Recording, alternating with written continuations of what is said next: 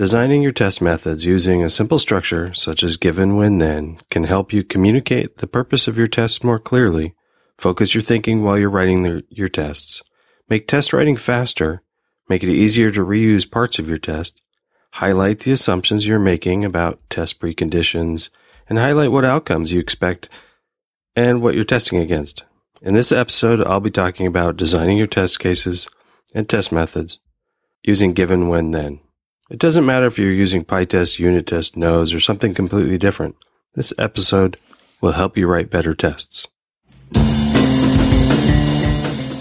I'm Brian Okken, and this is the Python Test Podcast, a podcast about software development, software testing, and Python. I announce new shows on Twitter at Test Podcast, and follow me at Brian Okken.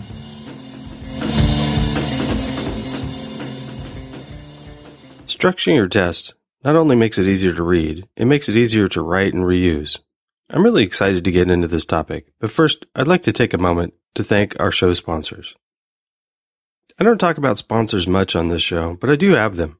This episode is brought to you by listeners like you who have pledged support for the show through my Patreon campaign at pythontesting.net slash support. You can go directly to patreon.com slash uh, but let's be honest, hitting my support page at pythontesting.net is easier to remember. Um, but if you want, Patreon is spelled P A T R E O N dot com and Okken is spelled O K K E N. Right now, I'm trying to reach my first goal of $60 per episode. When I get there, I'm going to outsource transcript writing, and Patreon supporters will be the first to access those transcripts. I'm also thinking of some other goodies for supporters. Hmm, maybe some stickers. At this moment, there are 20 individuals that are supporting the show. I'm going to thank them all right now. What the heck? Here goes. Thank you, Hamza, Niels, Dan, Matthew, Bartleby, Andrew, Mahmoud, Michael, Joe, Allen, Anthony, Richard, Jason, Dave, Javier, Aldo, and another Niels. You all rock. Thank you tremendously. But let's get into the topic for today. Designing your test cases using given, when, then. What I'm talking about here is the test functions and methods, not the structure of your entire suite, but the individual tests. This applies to any framework, but I'm going to assume PyTest for now, so I don't have to keep saying PyTest or unit test or nose or something else. PyTest doesn't care what you put in your test functions and methods, and it doesn't really care what goes into the setup and teardown functions and methods or test fixtures. The syntax and mechanics of all that is pretty straightforward. If the syntax or mechanics trip you up, don't feel bad. Just book, bookmark a good reference somewhere. Of course, I suggest that you bookmark pythontesting.net slash start here and the fixture reference page for the appropriate framework found on the start here page. I'll put links to those in the show notes.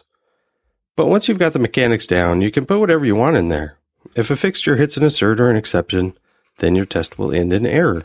And if a test function or method the main part, part of the test hits an assert, your test will fail. That's how it works. Great, there's the mechanics. But it still seems like a blank canvas, an empty page. What should you put in there? Well, just like artists and writers are frequently aided by their in their creativity by following a familiar structure, um, we too, as test writers, can use structure to not only get past the blank page problem, but also to achieve quite a few benefits let's talk about structure first, uh, and then we'll cover some of the benefits. There, there have been many different structures or outlines proposed as good models for writing tests. The models I'm familiar with um, are really seem like the same thing with different names. Let's start with given, when, then. The model I knew I use now and love most is called given, when, then. It's just so darn easy to remember, and it puts me right in the right mindset for thinking about my tests, expanding the tests, and reusing parts. It's pretty basic. Given some context for your test to run in, when some action happens, then some consequences are expected, either output from the action or side effects that can be tested.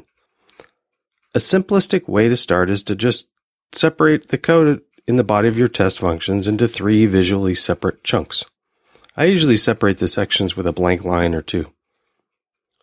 You can also put a comment at the top of the section with those very keywords. If you're writing whole sentences in the comment, maybe put given when then in all caps. Like for instance, um, comments might be given a mobile is registered, when a test mode data connection is initiated, then the call should connect. This given when then structure is borrowed from BDD, Behavior Driven Development. I think it's the only thing I've taken from BDD actually. BDD has a lot of baggage that I'm not quite ready to deal with yet. But I love the given when then. This especially becomes super powerful if you don't even put the given in the test function par- proper. Put it in a fixture. Put it in setup or a class for a class or a module. Or better yet, put it in a named PyTest fixture. The power of putting the given in a fixture is that if you can't get through the given portion, say you hit an assert, then the test didn't, doesn't end in failure, it ends in error. And, you know, that makes sense. Um, the thing that you're testing is the when part. Um, and if you can't get through the given, it's not a test failure. You just didn't even get to the point where you can make the test. And also, now if you put everything, the given part in the, uh, in the fixture, then the test body only has two parts, the when and the then. Um, for some tests, the given will be setting up test data, but it could also be getting the system into a proper state. For me, when testing embedded electronic instrument code, the given or the setup is doing things like configuring RF ports, setting cable losses, loading arbitrary waveform generators, or many fun things like that. But for you, it could be quite a lot simpler, or it even could be empty. If the action you're taking in the when section should have the same side effect, regardless of the state the system is, is before, then there's nothing to put there. I suggest being explicit though and putting a comment like, given any state. Before moving on to the next sections, this ensures that the future test maintainers know what you did and uh, and that you did think of what the condition preconditions were and there weren't any. The when section should be very readable and very obvious what's going on. The when section should be doing one thing. Even if that thing is complex, it should be something that a user would think of as doing one thing. The then section is where you check the post conditions and look for observable side effects. That's where all the asserts are. Some people will tell you that you should only have one assert per test, but that's rubbish. What they're talking about is a very narrow definition of test driven development, a definition that doesn't include all of the levels of testing that I concern myself with on a daily basis. If your action from the when section has like 15 observable side effects and a function output, then by all means go for it and put 16 assert statements in there. I usually only have a few really, but this totally depends on the test, what you're testing, your domain, and many other factors. There's more that I have to say about given when then, but I'd like to take a break from it and discuss the other names for this design test design structure. One that you may be familiar with is uh, setup, test, teardown. It's also sometimes expanded to setup, exercise, verify, teardown. This is for the most part just like given when then with an additional teardown step. The setup is equivalent to given, exercise is equivalent to when, and verify is equivalent to the then part. When written as setup, test, teardown, the test portion is both the when and the then. So what's the teardown? Well, for a lot of you, it's nothing. Empty. Nothing to do. It will be something important when you really need to do, undo whatever you did in the setup or in the exercise portion. Let's say you're testing a transactional system. You can use the teardown to roll back the transactions to the state before the test started. In my case, I might break a data connection with a mobile device or make sure power levels in the system are at safe levels or reset a switch matrix to save paths through the system. The teardown step is present in given when then as I use it. It's just not the hard part, so I don't mind not have it explicitly part of the name. When using PyTest named fixtures, you will write the teardown as part of the fixture itself. Well, write with it anyway, in the form of a finalizer function, so the test proper doesn't have to think about teardown. Of course, if in the test proper the when section say, you need something undone in the teardown, we need to make sure that happens even if an exception or assert causes the test function to not complete. Okay, that, that might have been confusing. If I don't really have something in a, the given state that I need to undo, but I do something in the when action that needs to get undone, a great way to do that is to actually include a test fixture, a setup that doesn't actually do anything except for register a finalizer, and then the finalizer can clean things up. Another name for this structure is arrange act assert. Now this should be really obvious how that maps to given when then. Arrange is given, act is when, and assert is then. Come to think of it, I kind of like act better than when. Maybe given act then? No. Maybe we could name it given act assert? Well, we lose the alliteration, and I won't remember it. I seem to have no trouble remembering given when then, so I guess I'll stick with that. Are there any other names? Um, well, an older one is uh, preconditions, trigger, postconditions. That's not bad. Again, given is the preconditions section, when is the trigger, and then is the postconditions. I don't really like that name for the name of the thing, but thinking about the given as preconditions and the then as postconditions that's kind of cool, and it helps me uh, understand what they're for. Yeah, it's actually pretty good, but I'm I'm not writing those in my comments. Preconditions and postconditions; those are too long of words, too much typing, and I can't make a sentence out of it. Let me know if you're running across any other variations. I can't think of any right now. If you do, a great place to do that would be in the comments section of the show notes at pythontesting.net slash 10, the number one zero. Okay, I promised I'd talk about the benefits of using a pattern like given when then or whatever variation that we've discussed that makes you the most sense to you. So the benefits, um, splitting up your test function like this. Let's, okay, let's just assume given when then, so I don't have to cover them all. Of course, the teardown and optional finalizers are implied in there. Has many benefits. Hopefully these will make sense to you now. I listed them at the beginning, but let's cover them again. Communicate the purpose of your test more clearly. Well, having the when section simple and separated by whitespace will highlight for you and for others reading the code what it is that you're testing, especially if the test method name directly relates to the action in the when section. It really helps clarify what you're trying to test. If the name seems too long or there's too much code in your when section, just review it should this really be one test, or should you split it up into more than one? I'm not telling you what the right answer is. I've got plenty of biggish tests that make sense the way they are. Just make sure it's clear what's going on. Next benefit focus your thinking while writing the test. Only thinking about one section at a time really helps to clarify thinking and coding.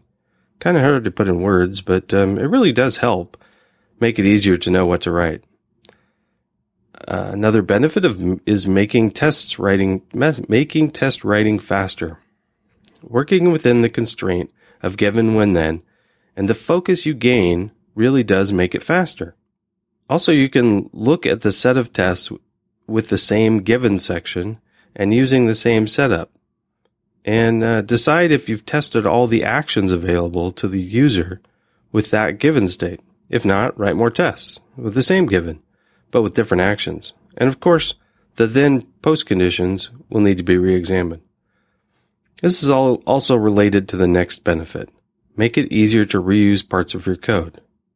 You can look at your test now and think about if the given really represents the only states of your system where the when action can occur. If not, then you can add more tests with the same action but with different given states. Of course, you've got to re-examine your post conditions then. I've really just described two ways to reuse your test parts to make new tests. Reusing the given and adding different action in the when section, and um, you're reusing the when section by adding different given sections. These two kinds of reuse to create new tests are part of what's called behavior coverage. Specifically, I'm talking about state coverage and transition coverage. I'm going to talk about behavior coverage, state coverage, and transition coverage in a future episode. For now, just realize that separating the given and the when section helps highlight the states being tested, the given, and the changes to the state, the when. And this separation allows you to review your test and see if you've missed some obvious actions or starting states. Another benefit is to highlight the assumptions you're making about the test preconditions. I think I've kind of covered this already. Do you have all the reasonable givens for the functionality you're testing in the when section? A few more benefits are to highlight what outcomes you're expecting and testing against, to highlight missing tests and highlight missing functionality. This is a smidge harder to get your head around. Looking at the then sections associated with related tests, ones with either common given or common when sections, or the starting states and transition out of those states. Uh, this is getting confusing. The then section checks for post condition states represents the final state of the system after the actions. If you're pretty darn sure there are final states that isn't represented in a test, then you might have missing tests, or you might have missing functionality in the system. So it's still kind of confusing. Let me give a simple example. Here's a couple tests um, that I can kind of describe reasonably well in audio form. Two tests. One, test subscribe when not registered, and another one, test subscribe when already, already registered. So the first, when not registered. Given a user is not subscribed to a newsletter, when a user subscribes, then the user's email is now part of the newsletter email list, and the user is told that they are now subscribed. Next test. Test subscribe when already registered. Given a user is already subscribed, when the user subscribes to the newsletter, then no changes are made to the email list, and the user is told that they are already subscribed. Okay, I've got a set of two tests. Let's look at the set. I have two tests with the same action, subscribing. They come from two different starting states, either subscribed or not subscribed. But I don't have any post conditions where the user ends up in the not subscribed state. If there's no unsubscribe functionality, then I've just noticed a missing functionality in my system, and we should add it if that functionality already exists to unsubscribe, then I've just forgotten to write those tests for it, and I can go write those tests now. Another um, thing that I'd like to talk about now is I'm doing all this reuse. And uh, reuse can be aided by fixture parameterization or test parameterization. That's a big word. It's such a common case to have these reusable parts that you want to build lots and lots of tests with with shared parts. But these cases can be handled by PyTest almost automatically, so you can write fewer tests but still cover all the starting states and functionality you need to. This is called uh, fixture parameterization or test parameterization. I'll talk about that in a future episode as well. I do touch on it in the params section of an article I wrote called PyTest Fixtures Nuts and Bolts. I'll have a link to that in the show notes. I think that's enough from the benefits list right now. I think I've shown that structuring your test not only makes it easier to read, it makes it easier to write and reuse components. But wow, I've highlighted a lot of areas I think that I need to cover in more detail in future episodes. Also, this would be a great episode to have a transcript for, don't you think? I'd like to get those transcripts written, so please, if you haven't already, sign up for the Patreon campaign and help me get to the $60 goal so I can get transcripts written and so you can get early access to them. This has been another episode of the Python Test Podcast. Today's show was sponsored by listeners.